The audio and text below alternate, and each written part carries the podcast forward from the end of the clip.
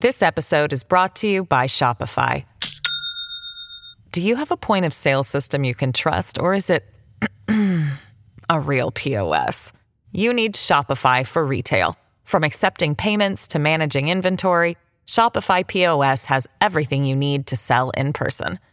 Go to shopify.com/system all lowercase to take your retail business to the next level today. That's shopify.com/system.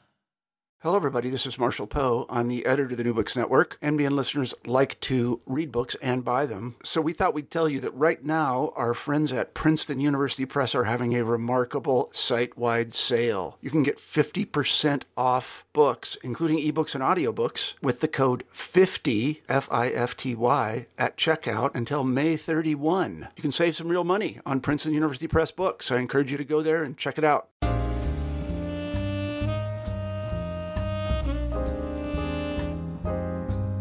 Welcome back to New Books in African American Studies. I'm your host, Adam McNeil. And once again, we come to you exploring my awesome HBCU feature series. And today I'm talking with the author of Black Power in the Bluff City, African American Youth Act youth and student activism rather in Memphis from 1965 to 1975. And its author is Dr. Shirletta J. Kinchen. Welcome to the show, Dr. Kinchen. How are you doing today? I'm good. How are you, Adam? I'm doing great now that we got this thing rocking. It's sounding good. It's going to be an awesome interview for everybody. Uh, yeah. Thank you. Thank you for having me. I appreciate being a part of this uh this series. Thank you. Yeah, most definitely. And so, um, before we get into Black Power in the Bluff City, can you talk to us about your experience? With HBCUs and why you think that they are so important, and also important to you as a scholar. Yeah, um, I mean, I, I, talk probably to my students at my university at nauseum about at nauseum about my HBCU experience. I think it it, it helped to shape me, helped to mold me, um, helped to you know foster my um, you know my my love for um, all things uh, black, love for my blackness and other folks' blackness, and um, for me, you know, coming out of high school was a no brainer for me to go to an HBCU. And, um, you know, my dad is a college professor. So it, it wasn't like I didn't know that black professors existed. But to come into that space, and I mean, from, you know, every class that I took, with maybe the exception of one or two, all of my professors were African American um, or, or black from some part of the diaspora. Um, it, it was just an uh, amazing and um, you know tremendous experience for me to be able to um, to to to have that to have that time and to have that experience um, at Florida A and M. Um, also, you know, coming in and having um, professors um, immediately, almost from maybe you know, you know, end of my freshman year, beginning of my sophomore year, to immerse uh, myself and other students who were interested in African American history in what it was like to to be a scholar right? To so not not just to sort of know and understand but just the whole immersive experience of um, from the start of the process of um, understanding how to research understanding um, you know certain academic texts that i know you know i would talk to some of my other uh, friends who were at other institutions and they weren't getting exposed to. So that that preparation early on um, at, at, at my historically black college, I think um, set me on a track to, um, you know, to, to where I ended up uh, today. And so um, I can't be more um, appreciative and grateful for the experience that I had at Florida A&M and for the professors that I met who pushed me and who um, even today I still still mold myself after and consider themselves uh, considering them, them to be, excuse me, my mentors. So I'm so grateful for that experience. And so, can you shout out any of those particular um, mentors and scholars? Sure. Uh, probably number one on my list would be Dr. David H. Jackson Jr., who uh, I think my first year at Florida A&M, I took a class from him and took three or four or five more, and it, it you know, he just became someone who saw some promise in me. Uh, I initially started out as a journalism major, and I loved history, but I, you know, I didn't go to school to be a historian. Um, you know, my father always says that, you know, when I was young, I would always read stories and write stories. And he said that my, my becoming a historian wasn't a surprise to him, even though uh, I, you know, articulated that I wanted to be a journalist. But he said, I'm still sort of in the business of telling stories. And so, you know, Dr. Jackson early on, you know, you know, took me under his wing, saw that I could write a little bit, um, and and and that I could think critically about some things in a different way than maybe some of the other students. And so he took me under his wing. Um, um, Dr. Um, Dr. Rivers, who um, went on to be president at Fort uh, Valley State for a little bit. He's not Larry Rivers, who's not um, president there anymore. But when I was at Florida A&M, he was a professor and then eventually became an administrator. So early on, he um, exposed me to some different things when I talked about just that kind of early immersion into into scholarship, um, into to research early on, like just deep into the pool. He was one of those uh, people for me for me. Um, and and there's some others. Uh, there are probably too many to name with the time that we have, but um, I'm appreciative to to all of those scholars who um, saw something in me, and when I um, you know, show some interest in going to um, another level, that they nurtured that and encouraged that. So definitely, um, again, appreciate everybody. And so you just spoke about the next level. What was that next level for you when it came to your schooling? Um, so, so I mean, I guess going on and and pursuing the PhD. Um, um, like I said, started out wanted to be a journalist. Um, you know, seeing where journalism is now currently today um i didn't have that that foresight but you know i just followed my passion but uh you know that that's sort of a dying a dying field so um you know maybe there there was some some you know some some foresight to not kind of follow that path but you know uh, you know I, I, initially once I, I did change over to be a history major um, you know i come from a family of teachers and i thought you know i'd be a teacher um, at the secondary school level and so I pursued that. And again, the professor said, like, the way you write, the way you think, um, you know, the way um, you're able to to to understand, um, you know, these different conversations and and and and um, you know, from historians and the way you're able to um, understand the way these historians are and scholars are articulating arguments and that those kind of things. Like, you should go to a graduate program and that wasn't on my radar you know maybe a master's degree to you know kind of be a companion to to what i was doing at the bachelor's level in terms of trying to go teach but i didn't think about it in those terms until you know maybe late in my my experience um you know as a as an undergraduate student. And so eventually you know i, I went on to uh to the university of memphis got my master's from florida a&m and then went on to the university of memphis and did that to follow in the footsteps of um, the mentor that I just mentioned, Dr. David H. Jackson, Jackson, who was a graduate of the University of Memphis. And so um, that sort of direct um, link in terms of my going there um, is is is is directly sort of related to uh, my experience at Florida A&M with that professor. And so again, I'm forever, you know, forever grateful for that that kind of um, you know encouragement and nourishing. Outstanding, and um, and can you also uh, getting into the book? How did your uh, graduate experiences affect you to uh, push towards this particular project? And uh, was this a project that you know you had conceived of when you were at the University of Memphis getting your PhD? Uh yeah. Um. So. Uh, uh it, it started. I mean, early on in, in my experience there, I, you know, I was maybe fortunate. I, I know that you know you you know we as students we come in we're we're interested in some things. Um, and you know some people take longer to kind of find their way and find their project and i was fortunate to to sort of find that path early on again i mean it's one of these experiences where i started out going uh, to the university in memphis you know i thought like i would study under dr beverly bond who you know became a mentor of sorts for me anyway um, doing things with 19th century African American women because I studied uh, that in my um, back in my master's program. Excuse me. Um, got to University of Memphis, took a seminar from um, Dr. Aram Goudsouzian, who became, um, you know, my, my mentor in my uh, PhD program, and sort of decided to to change paths and, and, and study 20th century um, African American history, specifically civil, the civil rights and Black Power movements. Um, took a seminar early on. Um, you know, we were reading. You know, the seminar covered the civil rights uh, movement, the long civil rights movement, and stumbled upon a couple of passages in a book uh, by a professor by the name of uh, Steve Estes, who wrote a book called "I Am a Man."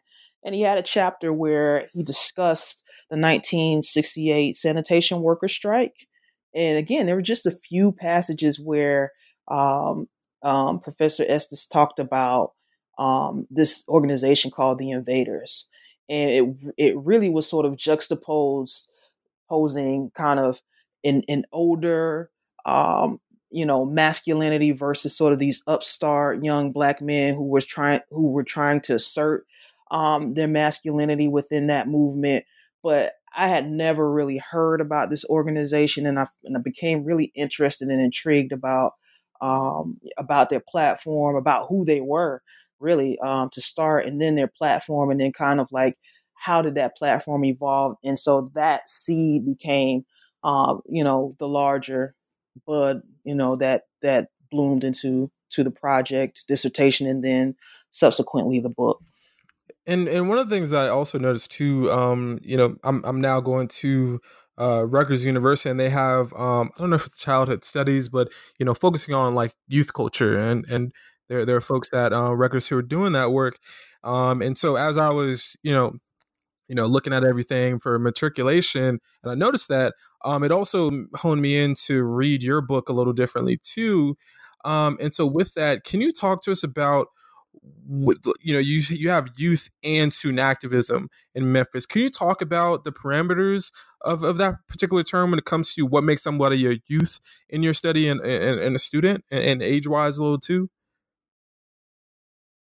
Sure. Um, so for me, um, kind of attempting to define who would be the actors within um, my story um, looking at again how kind of Black Power activism um, developed um, on the ground in Memphis, and, and for me, the sites of um, of you know sites of Black Power activism existed within, of course, the community, but within local young grassroots organizing among you know primarily young black men, but some young black women too as well, right? And so those uh, those particular people were the people that I classified as youth, right? And so they would be either um, primarily high school age, uh, some as young as you know what we would consider t- today to be middle school, but junior high back then age, uh, junior high, high school, um, and some young, uh, early, you know, freshman, sophomore, and college age. Uh, and, and, then you know when we talk about the students, um, and another kind of strong site of Black Power activism um, that I discuss in my book is how Black Power develops on the college campuses within the city. And so a lot of that spearheaded, particularly at Memphis State, which is now the University of Memphis, but was Memphis State back during the time of my study, um, exists within um, veterans, uh, you know, Army military veterans who were older than the tradition, who were older than the traditional students um, I guess today we would classify those as not like non-traditional students, right? So they were older than the um, than the traditional students, but yet and still they were uh, really at the forefront of what became kind of um, the the Black Power, Black Studies movement at Memphis State, and so um, those two groups diverge in some ways, but in in, in many ways they intersect uh, because uh, they had sort of similar agendas um, within the city and with on, and on the college campuses within the city. One of the important highlights that I, I, found that was really very remarkable about your study. So, you know, 1965, 1975, you know, important time frame for Black Power activism. Um, but one of the things you highlight is how Black Power in Memphis is different than in other cities. Can you can you tell us why? Yeah, sure. Um, and so I think for me, approaching my study, um, what I attempted or what I tried to do was was show a couple things, right? To to to show ways in which um, the movement in Memphis was was similar, um, just in the sense of you know when we think about uh, Black Power activism outside of the traditional spaces, Memphis doesn't isn't, isn't the first place that enters your mind. It, it may enter your mind, if at all, in some different ways, but it doesn't necessarily enter your mind when you talk about that movement. So, so on one front, I wanted to to discuss the ways in which the movement movement was similar, right? Uh, and then to talk about the ways in which it was different, right? So when we think about Memphis, when we think about sort of its geographic, uh, its geography and in its locale and its location, right? And um, the the the actors um, in my story who are um, sort of a part of um, you know growing and forwarding this particular movement um, where Memphis sits, right? Sits at the edge of at the edge of Tennessee, uh, almost in Mississippi, almost in Arkansas, and so um, most of these youth and students have ties to that particular region. They have ties um, to to what um, historian uh, scholar Laurie Green called the post plantation generation, and they may be a generation or two removed from that, right? So they have roots within the Mississippi Delta culture, within the Arkansas Delta culture, right? So their sensibilities as Black Power activists um, are, are often informed by being a part of sort of that different that different geographic space, right? And so it, it doesn't necessarily look like the armed, you know, self defense and resistance movement that we see on the West Coast or the East Coast. But then in some ways it does, right? Um, w- when I talk about what happens at Memphis State in terms of the way that they organize the Black Student Association and the ways in which they try and um, push the campus to um, you know, to to to have Black studies, to um, open up spaces for Black students, to um, admit more black students and all of those things. If you look at it on the surface, it almost in 1968, 68, 69, 70, 71, 72, it looks like almost a traditional civil rights protest, right?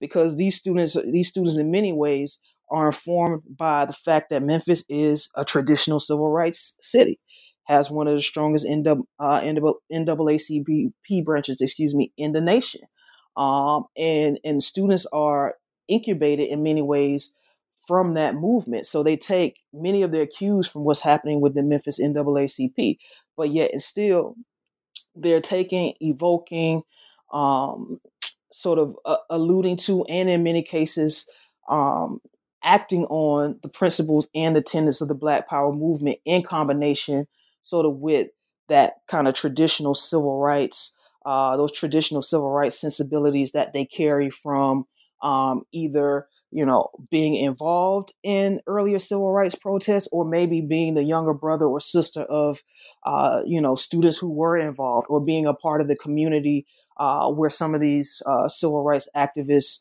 um, you know lived or or had protests or rallied or organized in right? And so uh, my goal was was to show the similarities um, and also the ways in which the movement might have been dissimilar, right? to to kind of um, show both of those sides to say that hey, there is um, complexity to the ways in which we think about this thing called Black Power and this thing called the Black Power movement.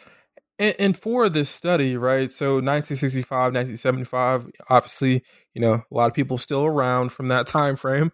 Um, can you talk to us about um, any of the oral histories that you conducted uh, for this project? Yeah, um, that that was you know really the um, you know the study pivoted around being able to to go out in the community and talk to to some of the activists who who were still living at the time.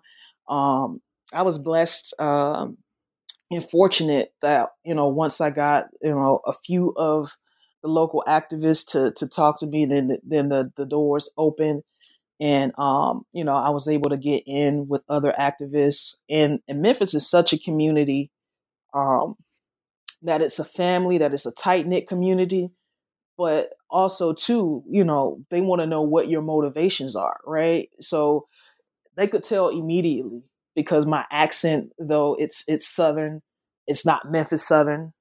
And so when I would talk to people immediately, they would be like, "You're not from here, right?" And then you would have to sort of break that down, um, to, you know, for people who would want to know, well, why do you want to study? Why do you want to talk to me? Like, what is it that you want to know about Memphis with you not being from Memphis? Like, what's interesting about where I'm from to you? And so I would have to break that down. And then once I got through that barrier, uh, and then the, the floodgates, the floodgates opened. And so, you know, I, I, was fortunate to talk to many of the invaders, many of many of the student activists. Um, as a matter of fact, back in April, um, I was able to go back to the university and moderate an event um, to commemorate the 50th anniversary of the student sit-in movement um, and, and administration building takeover movement that I talk about in my book. And so I was able to reconnect with some of those some of those activists too as well.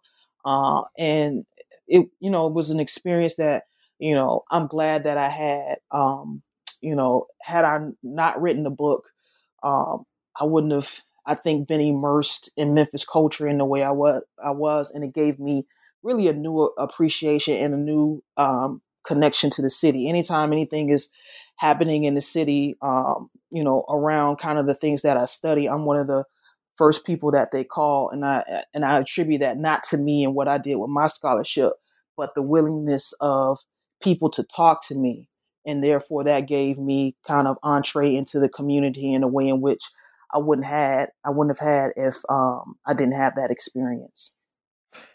And to stay on the point of oral histories for a moment, um, can you talk to us a bit about what are what are some of the what are some of the funnest parts about doing oral histories? Because you know we have a lot of people here who, uh, not all that listen to New Books in African American Studies uh, are scholars, and many of them do oral histories for their own family. Like I have a family reunion coming up at the end of this week in Wilmington, North Carolina, and so I'll be able to interview some of my relatives and such. And so we have a lot of folks who are in that space. So, as a scholar doing this work, can you talk to us about some of the most gratifying aspects of being able to conduct oral histories, not only for your products, but maybe even areas that can co- coincide with your own uh, family as well?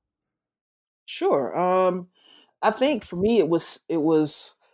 I mean, history is such a powerful tool, and um, I think people don't necessarily they don't understand their place within history and they think that their experiences are are insignificant.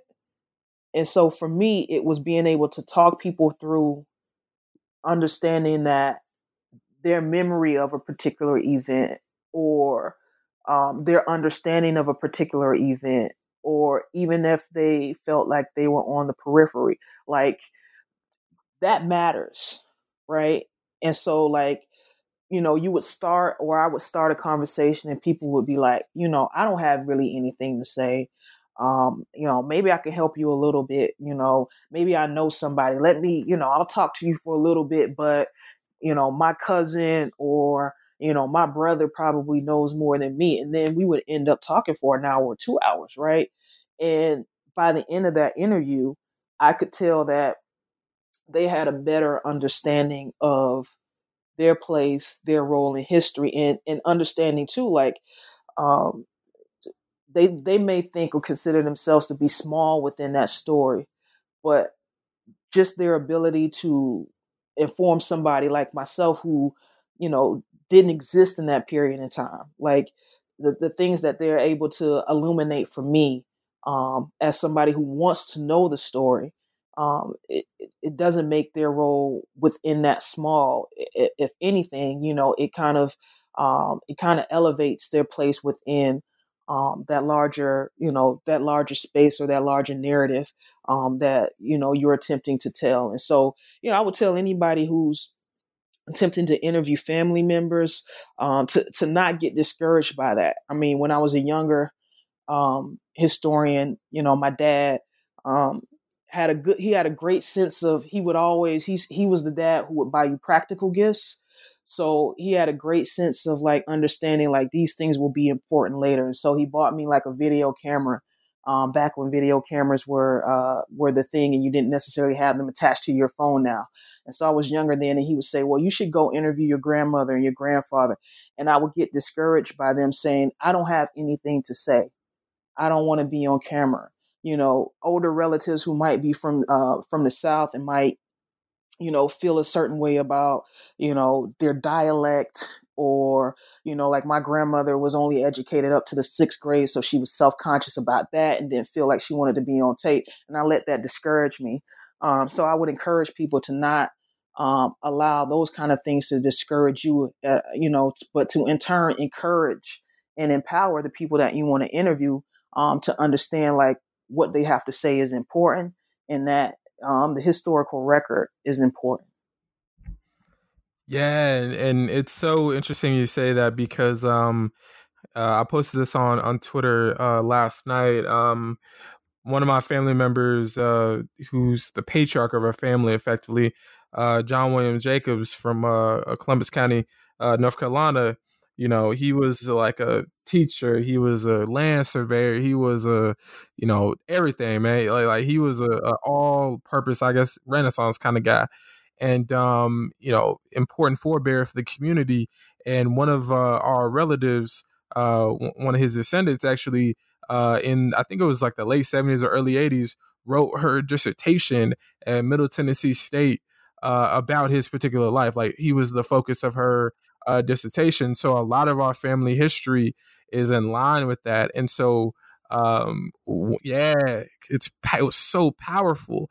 Um and, and randomly i was i was watching uh, uh stanley nelson's uh, hbcu uh, uh, documentary. And um early on he had a photo of him in a, at a rosenwald school um in, in the early 20th century in, in, columbus county lake waccamaw to be exact and so it's just really powerful because being able to see the oral histories uh ensconced within her her um dissertation um, it, it was something that we all mine. Like it's that's the probably one of the most important documents we have in all the family. And so, um, you know, it, it, really just shows in, in, this very short story, uh, really the power of oral histories, and it's really awesome that you've been able to access that. Uh, but the other part about oral histories, which are interesting too, talking about the traumas that are involved in it too. Um, and uh, one of the things that a lot of us have learned about the Black Power movement was the infiltration that was um, that that took place. So, um, would you be able to talk to us a bit about you know the speculative nature of some of the oral histories that you conducted, and how some of the people uh, who you conducted the interviews with did they know that they were you know that there were potential people who were informants and such for for various uh, organizations uh, nefarious. Um, so, can you talk to, to us about that? Yeah. Um, so I mean, there were some people who knew, right? So like the the range of activists that I that I talked to, um, you know, would it would be people who would be on the um, on the side of those who were uh, sort of fully immersed in the way in which in the Black Power movement, in a way in which uh, they understood sort of every nuance of it, and these were the people who would primarily sort of be the leaders of, of organizations like the invaders or organizations like uh, the Black Student Association, right? So they kind of would, you know, I would talk to them and they would say, you know, uh, you know, and and you know, you know, they were, you know, you know, we were infiltrated, right? Or, or you know, you know, you know, they were, you know, they were recording us, or you know that, uh, you know, police would would be telling us, and and they would have sort of that that larger understanding of it.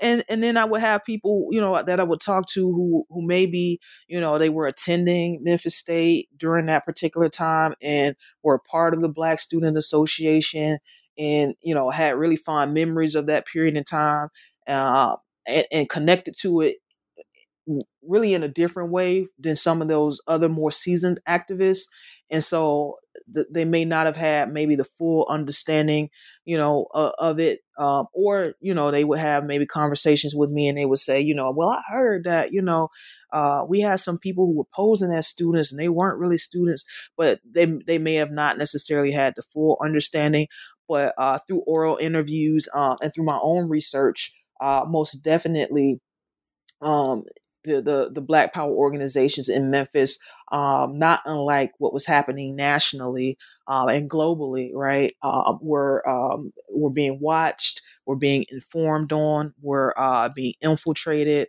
um, at, at every at every level, and so um, they weren't they weren't immune from that at all. And uh, like so many Black Power, you know, organizations during the Black Power era, that that infiltration definitely had some impact on how they conducted politics, and and and um, for the invaders in particular, um, had had a lot of um, impact in terms of uh, you know the the longevity of the organization, um, the demise of the organization, um, and their their ability to sort of you know uh, stay stay connected to to their platform and, and implement their platform uh, um, uh, you know in the city and in the region um, that infiltration played a big part um, in in sort of um, you know bringing that organization to to an end earlier than um, they had anticipated Another question I had pivoting to another space. Um, so just you know, looking at the time frame, this is right smack dab within the Vietnam War st- uh, uh, time frame. Um, so so can you speak to us about the effect that the Vietnam War and just military, uh, uh, uh the military just generally had on um on members of this movement?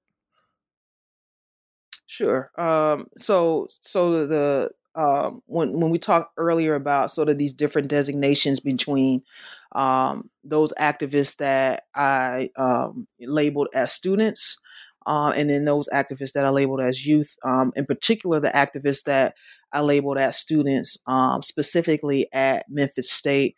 Uh, most of those leading um, and at the forefront of the movement. some some were you know uh, some some were veterans um, of of the Vietnam War who had um, you know come back uh, to school to, of course, you know, f- finish their education and you know. Going to war just in general has a big impact, but if we think about you know the Vietnam War itself, um, and and if we connect it to what was happening during that time, um, in that era, in that space, um, these men returned back to campus with sort of a different level of consciousness, uh, than most of the younger students on campus. And they made it kind of their goal and their mission to um, to sort of change change the landscape of that that campus. And a lot of times we think about younger people pushing older people to um, become more radicalized or or or to come become more engaged in different ways, um, depending on what the movement is. But it, it, sort of the inverse when I think about uh, when I started doing my research for what was happening at uh, Memphis State. It was these veterans who would come back um, with you know autobiography of, of, Malcolm X, or come back with Frantz Fanon, or come back with some some some sort of radical literature uh, that they would share. And in many times, you know, if you want to be a part of the Black Student Association at Memphis State, the mandate was that you had to read these particular texts. You had to be engaged. You had to be informed. You couldn't just be a part of this because you were black. You had to, um, in in many ways, I don't want to say prove your blackness, but you had to, um, you know, if, if, they felt if you were going to take, if we were going to take this thing to the next place, to the next level, then we had to have an informed organization. We had to have an informed populace, right? And so a part of uh, a part of the mission of, of these um, of these veterans was to again kind of move uh, move the students in a direction and, and kind of make them um, uncomfortably comfortable um, with with with moving Memphis State uh, to to a direction of um, you know more of a more of a direction of embracing its its blackness and embracing its black stu- students and its growing black student population. This episode is brought to you by Shopify. Do you have a point of sale system you can trust, or is it a real POS? You need Shopify for retail. From accepting payments to managing inventory, Shopify POS has everything you need to sell in person. Go to shopify.com/system all lowercase to take your retail business to the next level today. That's shopify.com/system. And you know, to to add another school in this, you know, Lemoyne Owen is another important uh, school to your uh, to your study. Can you talk about, you know, and also you can include uh, Memphis State within this too. You know, how did the rise of Black studies, uh, something that your uh, friend uh, Dr. Ibram X. Kendi has written a little bit about, and you've uh, cited him a couple times in. Um, can you talk a bit about um, how the rise of Black studies and and this bit of Black militancy really affected Memphis's uh, youth and student activism um, as well. Yeah. Uh, so uh, you know, Lemoyne is the you know historically black college in the city, and um, when sort of when I juxtaposed the two universities, Memphis State and and what's happening at LOC, um, LOC, although you know you have the larger, I mean, it's a small private um, you know Methodist institution, but yet um, you know they have a larger Black student population, of course, because it's a historically Black uh, Black college within the city. But it's decidedly more uh, conservative. The um, administration is more conservative, which you find to be uh, to to almost be the case across the board at many historically Black colleges and universities during this particular time. And black students at historically black colleges and universities, um, and it's no different at Lemoyne, are challenging the university and the administration to move the institution from a Negro uh, university, a Negro institution, to becoming a more black institution and embracing the values of uh, the Black Power movement, Black radicalism. And so at Lemoyne, we see that students who are, uh, you know, tired essentially uh, you know studying Eurocentric history, and uh, they're pushing the administration for more African American um, Black Studies courses, um, and and this kind of culminates in uh, a takeover of the administration building within the city, and the president of Lemoyne at the time, uh, Hollis F. Price Jr. is uh, he's a he's a nationally renowned uh, educator. He's beloved within um, the city. He's beloved within the region. Um, I, I, tell the story in the book of uh, he's out accepting the Educator of the Year award the day that the students take over the building to push for more Black studies. Right. So it's it's sort of that again juxtaposition of um, the more conservative nature of the historically Black college, but a new Black student um, at this particular time, pushing um, the administration again to um, move in a decidedly more radical and um, you know what we guess would call today more progressive, uh, progressive way. And so um, eventually, over the course of a week, they sit in a, uh, in the building, and at the end of the week, they get um, a commitment from the university to institute more Black Studies courses. Um, and the same thing happens at Memphis State. Just you know, a, a, it plays out a little bit different, but uh, again, it's it's the students at the forefront of um, you know pushing the administration in a way in which um, to make it more responsive to to the needs and to um, you know and to the growth of the campus um, as more Black students are are coming in and being admitted, particularly after 65 and the in the Higher Education Act, we see um, the influx and increase uh, of more Black students. Um, and and and at Memphis State, before you uh, you know you get to the next question, um, Memphis State by 1968 has the largest Black population of any predominantly white institution in the nation, and so um, we think about Memphis as a very Black city and we see the increase of black students at the campus. And so it, that kind of uh, confrontation was bound to happen um, i think when we um, when we look at kind of that stat that statistic about the enrollment of black students at memphis state in the late 1960s and i think that's uh, an interesting super duper interesting point because when i think about um, just generally um, you know black studies and when i think about the rise of the black student at the as what you know the great Afro American Studies professor at Howard would say,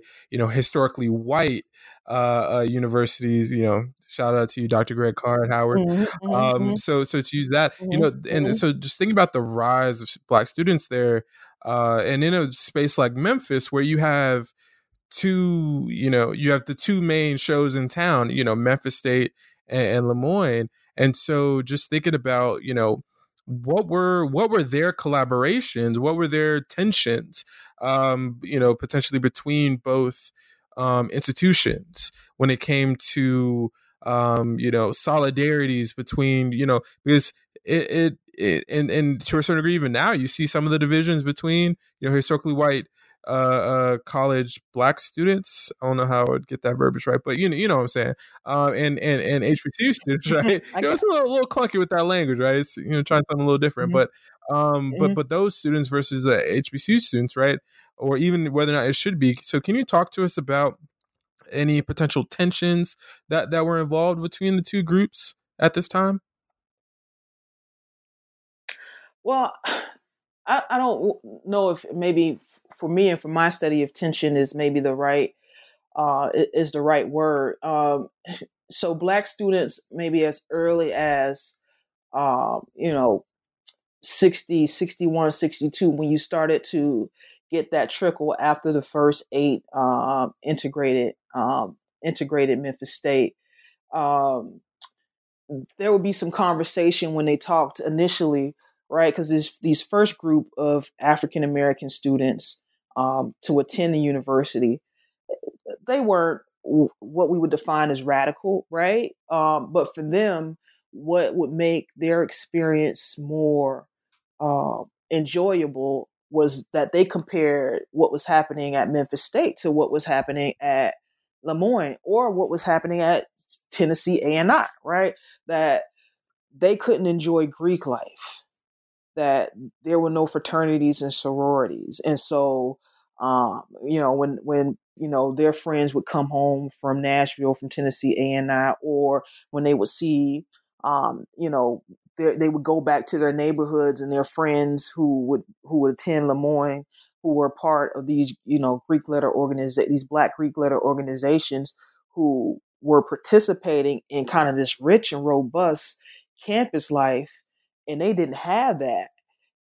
That was sort of uh, early on one of kind of the the fronts that black students stood on right so you know black studies initially was not kind of the push right it was about like if we're here you know we can't you know be in these spaces the cafeteria or uh, we can't participate in these aspects of life that uh, many of the the white students are, are participating in how, how can we create our our space where as Black students, even if we don't feel welcomed in these other spaces, we have place and space for us to, you know, enjoy our time and our experience as Black students, right? And so that's when you start to see at Memphis State some of the first Black Greek letter organizations. Del- the Deltas are the first Black Greek letter organization on campus, um, and then others follow. So early in the 60s, that's sort of the the comparison that students at the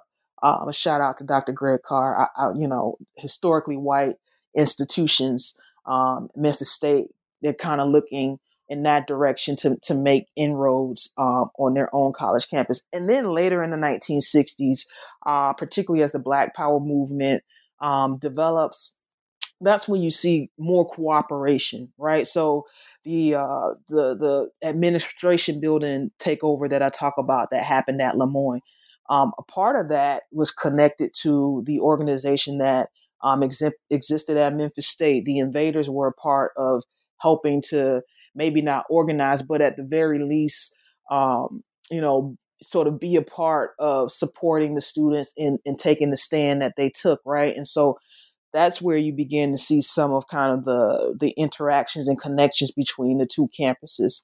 Uh, but many of these students were students who grew up together. They lived in the same neighborhood. They went to some of the same grade schools, so they were not unfamiliar with each other, right? Just divergent educational experiences and what their campus climate, you know, looked like was sort of the the the dividing line between these groups early on. And so, you know, looking you know, looking more into the legacy space, um, looking at the protests and looking at the institutions uh, uh, and the institutional shifts, right? Uh, with with the time that you're speaking of, um, how has you know now the University of Memphis and um, and, LOC just generally, um, can you talk to us a bit about you know what's the what, what do you say is the legacy that this movement that this that Memphis is uh, uh, uh student led and youth led Black Power movement? What legacy does does it have in the city right now? And and in the built environment can you see it? And, and what are the spaces at which we can see the legacy uh, uh, of the 10 years in scope that that your study uh, took up? Mm, good question. I think i think for sure um, when we talk about sort of the the the the evolution of um, of Lemoyne, um, and again, any instant uh, sort of historically black institution that's connected to a church, um, it you know it, it's going to have still a level of uh, kind of conservative, uh, you know, conservatism um, that still exists. You know, kind of maybe no matter what what the movement might be, um, just just in the sense of um, they're beholden to different people than than other institutions. But I mean, I think at, at Lemoyne, when I look at sort of what happened, clearly, um, in terms of a part of what the battle was about, right? Black studies is one front, but also too, how does Lemoyne connect to the larger larger community? Right? And so if we think about the space that Lemoyne occupies, uh, it, it, occupies the same space uh, of, of people's grocery, right? And we think about the legacy of Ida B. Wells, it occupies uh, the same um, community as Stax Records, right? And so I think the students there were uh, at the forefront of helping Lemoyne to become more responsive to the community and so I think today in the contemporary space, you can see Lemoyne being a partner within the community that it exists, as opposed to the ivory tower that just exists within the community without any connection and or responsibility to um, its neighbors. Uh, so I think that's one way in which we see sort of the evolution of what happened um, on the campus during that period. Um, I think I look at myself, you know, and I look at the fact, you know, we talked earlier about sort of my connection to Memphis and kind of what uh, drew me there in terms of my HBCU experience. Uh, you know, I, I came with uh, two two other uh, Florida A&M scholars. I want to shout out uh, Dr. Reggie Ellis, Reginald Ellis, and Dr. Uh, Darius Young. Um, and then later on, more followed. And so, um, you know, I, I, look at I look at myself as being sort of a um, you know a beneficiary of, of, of what those students did in the late 1960s, early 1970s um, to open up that space um, to, to students like myself and some of the others who came, um, you know, came with me and then came after me. And so Memphis is, you know, in many, you know, there, there are many things that uh, still need improvement, you know, needed improvement when I was there, st- still needs improvement today. But you know, I I wouldn't I would never have thought you know even when i was when i was there uh, you know back in the, the mid you know 2000s or um, you know um, that there would be a commemoration of the people who took over the administration building. Like you walk in that building and they they put a plaque they put a plaque in the building there right? Uh so so so the so the legacy of uh, um, of those students, you know, very much um, is there on campus. When you walk on campus, you feel it, and people um, on campus they're they're willing to they're willing to embrace it. And so, you know, as as as as Memphis, you know, you know, celebrates its anniversary as a city, you know, I would hope, um, you know, that you know people would be um, you know, un, you know that people would be open and understanding to a fact to the fact that uh, many of these young people, um, you know, they're part they're part of that that continuing and growing legacy uh, of Memphis as a space of of, of, of black insurgency. Um, and so, uh, you know, I hope that that's a part of the legacy that uh, you know people can get maybe from my book and and and then maybe from uh, those those activists who paved pave that path. And so, with that being said, you know, you're at the University of Louisville and a professor um, in, in Pan African Studies in the Pan African Studies department, rather. Um, and and so, with that, you know, what uh, in, in what way, you know, do do you see this book as um as like how do you teach this book, right? I'm always interested in how people write, but then also like what does what does your book look like in in a classroom as far as like how you take the examples from this book and be able to apply them into your classroom at, at the University of Louisville? Uh, that's a really, really good question, and and I'm such, uh, you know, myself to, uh, you know, maybe to a fault. Some of my uh, friends and colleagues say such a modest, modest scholar. uh, that I don't I don't necessarily know if if I pump myself up uh, as much, but you know, so I, you know, I teach a, a range of courses. Uh, I teach you know a course called uh, you know Black Youth and the Black Freedom Movement, and in my book, um, you know, sometimes I don't necessarily assign it as a primary reader. Uh, again, modest, but I may put it on the secondary list. Um, and, and so it becomes a part it, it becomes a part of that conversation. Uh, when I teach about the civil rights movement, and um, I'm attempting to try to break the mold of sort of that traditional Memphis King narrative.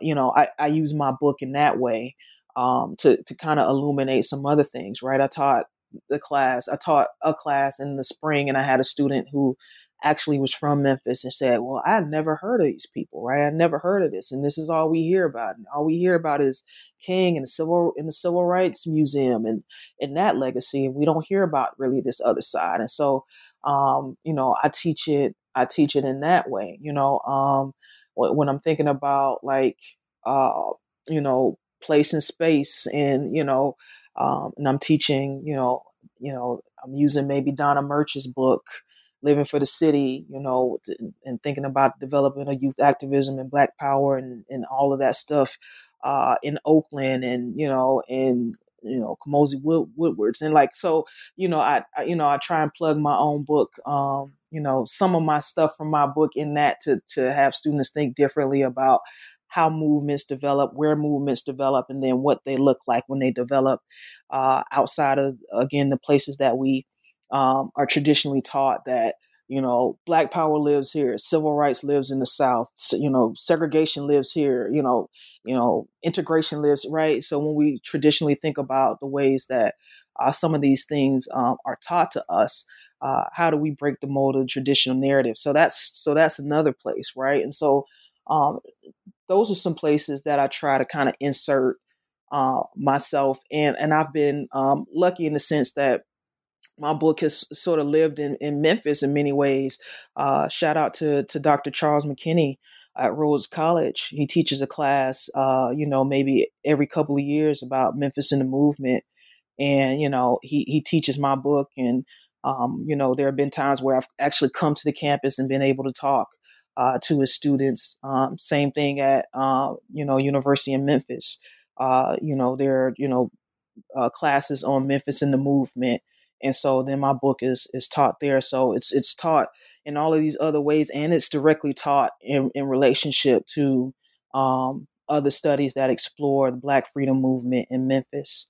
Uh, so i've been lucky been lucky in that way uh, and blessed in that way and, and, and appreciated i've always said about my book um, that when people ask me about it i say i just hope it finds its place. Like you know every every study is not meant to be um, the definitive study about whatever the person is trying to make a definitive study about, mm-hmm. right?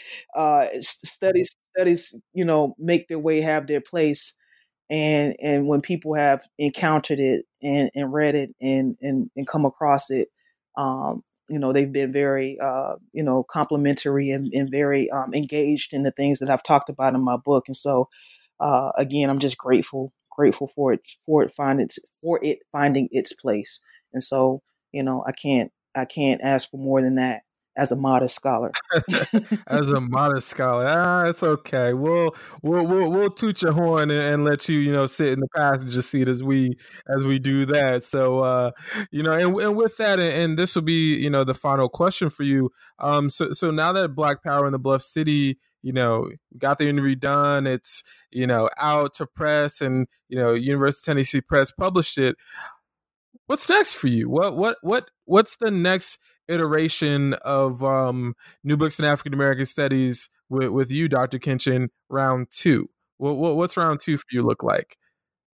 Uh, so I, am working um on on a couple of things, but I think for me, um, you know, I want to to stay in Memphis. I, I, you know I felt like when I wrote you know my first book, uh, I'm going to finish this book and then I'm going to get out of Memphis. But uh, you know I, have grown so attached to the city and so attached to the history and the culture and the politics of the city that uh, I'm kind of in the, the the the very kind of ground level infancy stages of uh, you know doing some work around Stax Records uh, and specifically um, sort of um, connecting and tying and engaging Stax uh, um, to to to Memphis during the Black Power era, right? So many studies that study Stax, it's about sort of how Stax is this integrated label, and there was really, you know, no racial tension and no racial strife. And then sort of the Black Power movement came and blew up the record label, and then the the record label sort of went downhill. But uh, if you really kind of do your research, um, you know, th- there's you know some discussion to be had about the ways in which uh, Stax help to uh, change and impact uh, impact the record business and um, and and how at that particular time during you know uh, sort of the, the latter years of the Black Power movement, how Stax really sort of became, um, you know, Philly International too, and some other record labels, but really became um, sort of one of the beacons in terms of uh, music and culture when we talk about um, that impact on the Black Power movement. And so um, th- that's kind of where I'm headed. Um, and um, you know, I'm, I'm, you know, I'm, I'm working and trying to get, trying to get that, trying to get that done and get that, get that out. So uh, there, there is no, there is no date. We just working and grinding and trying to, and try to make it happen. But that's, that's sort of where um, I, you know, I envision the next project going. Most definitely, and uh, once that does happen, when that, whenever, you know, ain't no rush. You know, I I know where I can find you, um, and that's on Twitter as well. Um, you know, once that does happen, we'll make sure to uh, get in touch with each other and and get you on because this has been an exciting fifty five minutes and fifty seconds uh, of life, and um, and, it's just a really a great honor to have you on. Uh, you know, we're both FAMU, and and and as I've told yeah. you over the last couple years, you know, i always have a funny and a phenomenal moment uh, uh, with you because of how we became, you know, we became known of each other. We know we both and have I'm so embarrassed by this. and, and, for those who are uh, who are not um, in, you know hip to what we're talking about, uh, I have locks, and um, I'll never forget Dr. Kinchen was the first person. She, she was the person who was the chair of my. Um, she was the chair of the first conference uh, paper that I presented um, on Ida B. Wells and uh, uh, uh Du Bois and, and the Sam Hose uh, lynching, and in 1899 and i'll never forget dr kinchen made the comment of you know so, so i don't know i don't remember anything else but i, I remember she called me baby locks and, i was like ah uh, my, my my my joints are long now but they had zero hang time none none at all. Uh some would call it the ugly I meant stage, that, I meant that to be no, see, and and I and I said that because I, I you know, as, as, someone with locks myself, there is no ugly stage, and so uh, you know, whatever stage someone is at, I try to always be complimentary. So I was like, okay, baby locks, because I think at the time my locks were growing and I kind of missed my locks. So uh, my baby locks. So uh, you know, it was it was all love. It all like you know, when when you see it connect with Black people, you can say familiar things even if you are not familiar. That's the that's the connection of, of, of blackness that we have with each other that we can just be familiar in ways that would be offensive to other people. So my bad but not my bad. Exactly. No no we we we, we fam you we fam you lee um all day every day and you know it's and, and, i only bring that up you know this is you know so, so so it's like that moment you know uh and i didn't even know she was a famuan at the time. I just knew you know i just heard a baby lock and i was like oh okay cool cool and so you know and you know that was in that was 2000 and uh that was 2017 because that was a graduate association for uh, African American Histories mm-hmm. Conference, and uh, that was mm-hmm. when uh, Dr. Peniel Joseph was the mm-hmm. Uh, keynote uh, mm-hmm. speaker, and um, and and that same conference was the one that I presented at the next year, and I won the 1st mm-hmm. award that I ever had, and that was with uh, Dr. Paula Giddings um, oh. as the keynote who was there, and she signed my book, but I made sure to bring that book with me. Uh, when and where we enter. Big, big exactly. Time, big time. Exactly. Big so uh, you so so that's why I tell people um, University of Memphis uh, I you know will always will always have a special place in my heart and um and and, and for, for for many reasons but in part because of how they've taken care of so many rattlers and uh and one is actually there now soon to be Dr. Evelyn Jackson. I know you're going to be yes. listening. Um so yes. shouts out to you. Um, Shout out to her. Most definitely, most definitely, continuing the legacy, continuing the legacy. Um, and excuse me. And so, with that being said, folks, I am your host, Adam McNeil of New Books in African American Studies. And if you have enjoyed this conversation with a phenomenal scholar, professor uh, in the Pan African Studies Department at the University of Louisville, Dr. Shirletta J. Kinchen, if you've enjoyed this interview, please subscribe wherever you get your podcasts and uh, rate us, review us, let us know how we're doing. Um, and uh, hopefully that's a five, but we, you know, it's okay. We'll let you get away with a four. Um, and nevertheless, folks, once again, I'm your host, Adam McNeil from New Books in African American Studies. Over and out.